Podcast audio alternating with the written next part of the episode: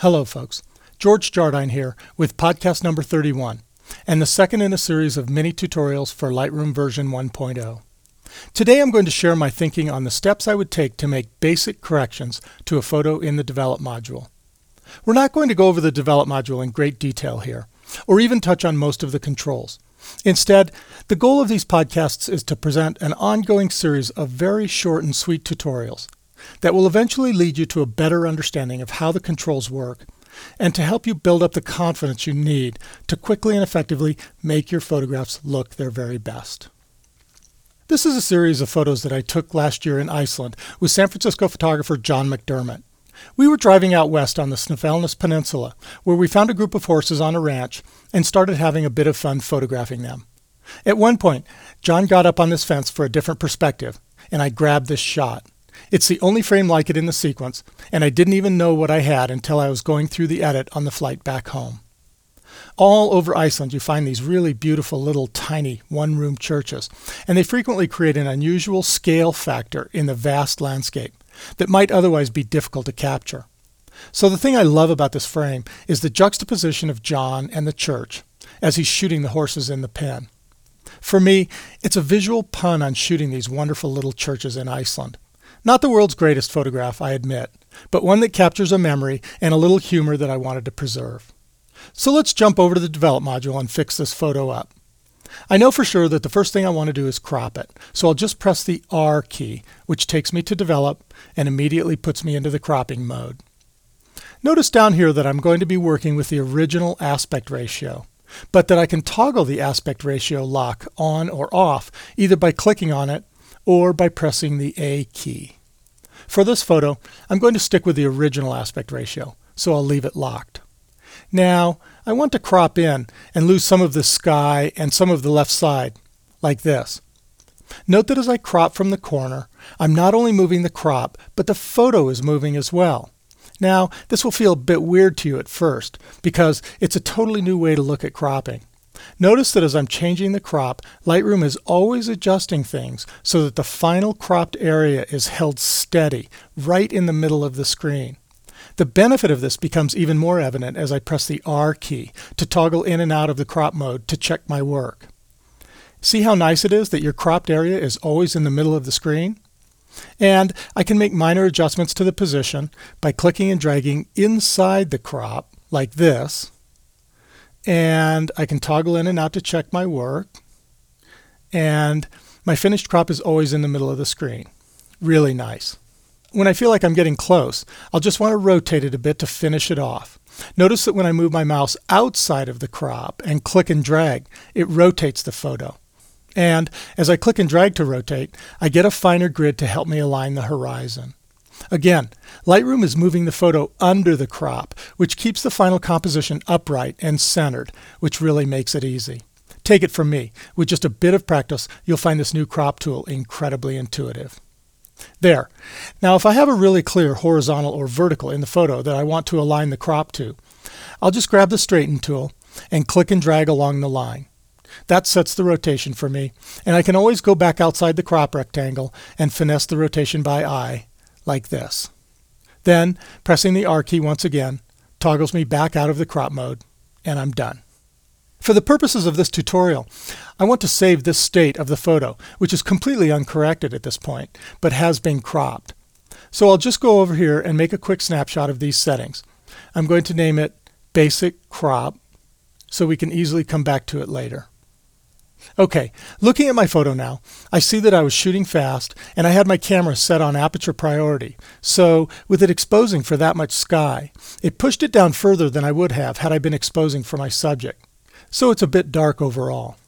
Now, I'll frequently start correcting a photo up here by adjusting the white balance, but I'm pretty sure in this case I'm going to want to adjust my white balance after I brighten things up a little bit. So let's take a look at the basic exposure adjustments. First, take a look at the histogram. It's looking pretty good up here in the highlights. And if I turn on my highlight clipping indicator, like this, you can see that I have just a tiny bit of clipping up here in the clouds, which is fine. Not bad at all.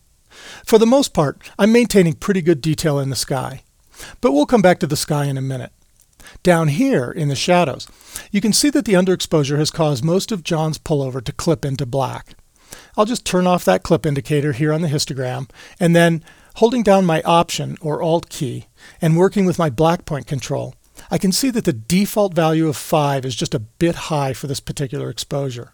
And as I move it down to the left, you can easily see that I do have just a tiny bit of detail down there in the very darkest regions. And I don't want to clip those details into pure black. So I'm going to move the black point all the way to zero. It more or less still all goes to complete black on my display when I let my finger off the Option key, but I see that we do still have a solid black in the photo, and that some of the detail in the pullover will come up here in a minute when we adjust the overall brightness of the photo. Now, you probably noticed that there are about 12 different ways you can go about tackling an exposure problem with Lightroom, and each one has a different effect. I could start here and drag this up to the right, increasing my exposure. But before I do, look again at my histogram. If I go down here and turn on the targeted adjustment tool in the curve panel, and then roll my mouse around up here in these clouds, you immediately see that all those values are way up here on the curve, near the very edge of useful highlight detail. So if I were to move my exposure control up very far at all, like this, notice how it pretty quickly just clips all that wonderful highlight detail that we want to preserve up in the sky to pure white. Now, admittedly, I could have a better sky here. But I want to preserve what I do have and not blow it away while trying to bring the exposure up. So we're going to have to look elsewhere for the correction. And let's not fool around with fill light just yet until we learn the basics of the tone curve. Okay, let's continue to use the mouse to roll around the photo and look at where our values are falling on the curve. The vast majority of the most interesting information in this photo is falling down here in the three quarter tones, or what we call the dark values. So I'm just going to go ahead and grab that slider and jack it over to the right. I know I need quite a bit of correction here, so there's no need to be particularly timid. See what I mean? We're getting about the density we want when we're way over here in the high 90s. But take a look at what's happening to the photo. It's true that the dark slider has brightened up the general parts of the photo that were too dark, and as a result, what we're doing here is increasing the contrast between the values along this part of the curve which is affecting this large chunk of pixels here in the histogram that represents the large expanse of grass in the photo. Which is all well and good. We can use the contrast there. But at the same time, this move has had the effect of compressing and flattening the contrast of all these light areas up here that are mostly represented in our photo by the wonderful variations in the light tones that used to be up here in our sky. Watch up here while I turn the effects of this panel on and off with the panel switch. See how all that differentiation in tone is essentially flattened out and lost by the move we made to the curve? Well, what can we do about that? The whole photo still feels kind of a bit flat and dark. I know I don't want to mess around with the shadows yet, and we've just about maxed out our curve on the darks, so let's take a look at the lights. As I push this part of the curve up with the lights slider, we start to get the overall contrast and brightness levels that we're looking for, all through these darker parts of the photo, which again is a big improvement. But now look at the sky. You barely need to look at the curve over here to see what's happened. All the values up here have just been pushed to nearly pure white. At this point, trying to pull down the highlights to recover some of that sky, like this, is more or less a joke. It's all been pushed way too far up on the curve, and there's nothing to be gained by messing around with the shadows portion of the curve either. It just makes the darkest parts of the photo either too contrasty when I push it to the left, or too flat when it's moved to the right. So I'm going to leave it right where it was. A quick double click on the knob will always set any of these sliders back to their default position. Okay, the main subject of my photo is vastly improved. So for now, I'm willing to think about other things, like finishing up with the color balance. Keep in mind that the color balance is a very subjective control, especially for a photo like this taken outdoors in an overcast condition. Later, I'll probably do an entire tutorial on how to learn to set the optimal color balance for any given photo. But for today, it's just the basics. My camera was set to auto white balance, which is where it always is when I'm shooting RAW. I have this flexibility with RAW, and I can always go back and set it later without a penalty. So the camera set me here to 5450 and plus 7. I'm guessing that 5450 is close to the right blue-yellow balance for this overcast day, but I can see right away that all this green grass has fooled the auto white balance into jacking up the magenta too much. It's a common problem anytime there's a predominant color in your photo. And sure enough, a slight tweak down to around minus 5 or minus 6 actually makes the photo look a lot more neutral. On the blue-yellow axis, again, I think 5450 is going to be quite close. But it never hurts to twiddle things just to see if your photo will look better, warmer, or cooler. So dragging it back and forth and watching your photo change on a nicely calibrated display, you should be able to choose a point between too cool and too warm that feels just right. And sure enough, like many digital photos out there, this one is benefiting from a slight tweak upward to around 5600. So I'm going to leave it there. For me, this is a purely visual process. In many cases, having a color chart in the photo will help you get the right balance. Finally, as a last little tweak to my photo, I'm going to want to take a look at the color controls. And again, in a later tutorial, we'll probably delve much deeper into the various uses of vibrance versus saturation. But for today, I'm just going to stick with vibrance.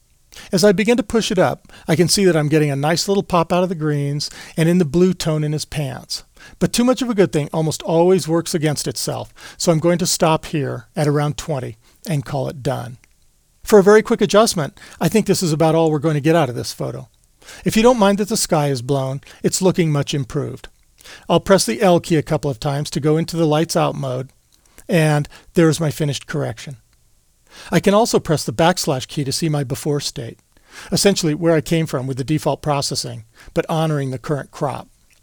Now we can still go back and try a completely different strategy using the fill light control, so let's do that. But before we do, I'm just going to make one more snapshot so we have a comparison. We just don't know which way will turn out best, and we want to preserve these settings in the snapshot. I'll just name it TC correction for tone curve correction. And then to get us back to our cropped starting point, I'll just click the basic crop snapshot that I created earlier. Okay, before we touch anything on this tone curve or start messing around with the blacks, let's try the fill light. As I drag the fill light control over to the right, you'll notice right away that it's giving us a completely different look. The key thing about fill light is that it's really easy to overdo it, so you have to be careful. And I found that it's almost always best used in conjunction with at least some tweak to the shadows control. Notice how pushing up the fill light control above 50 on this particular photo starts to give it a really weird, unnatural kind of glow. But it's brightening up the dark areas without destroying our sky detail, which is promising. So I'm going to stop here at about 50 and just check things out. If I hold my mouse right over the fill light knob and double click it, it sets it back to zero, which was the default. And then, without moving my mouse, I can pretty easily just click once again to set it back to about 50. So this gives me yet another way to quickly check a before and an after on any given control, provided you've started from the default. Notice how we're brightening up the photo quite a bit, but we're also holding a lot of that detail in the sky that we lost using the previous round of techniques. Okay, so 50 is a good start. Maybe not quite all the correction I need to get the brightness level I want, but probably all that I can squeeze out of this control without really screwing things up. And as in almost every case when you're using fill light, you'll find that a corresponding tweak down here to just push the shadows down a bit makes all the difference in the world. It just brings back that bit of contrast in the very darkest regions to help the photo look better. I'll also want to push up the darks just a bit here using the curve, without the danger of either killing the sky or creating that phony contrasty and saturation look that too much fill light can easily lead to. And just to finish off this version of the correction, I can see once again that we're running a bit high on the magenta, so pulling it back to about minus 6 gives me the color I'm looking for. Well, that's about it. If I want to compare this correction to my tone curve correction, all I have to do is click once on my TC correction snapshot, and then I'll hit Command Z to toggle back to my fill light correction, like this. This is our tone curve correction, and this is our fill light correction. Wow, what a difference. Each of these correction techniques is giving us a very different look. Some of you may like the tone curve adjustment, while others prefer the fill light technique, and both are perfectly valid. Which one is right? Whichever one you like. And this will be the lesson of almost all of my mini tutorials on the Develop module. There's no right answer.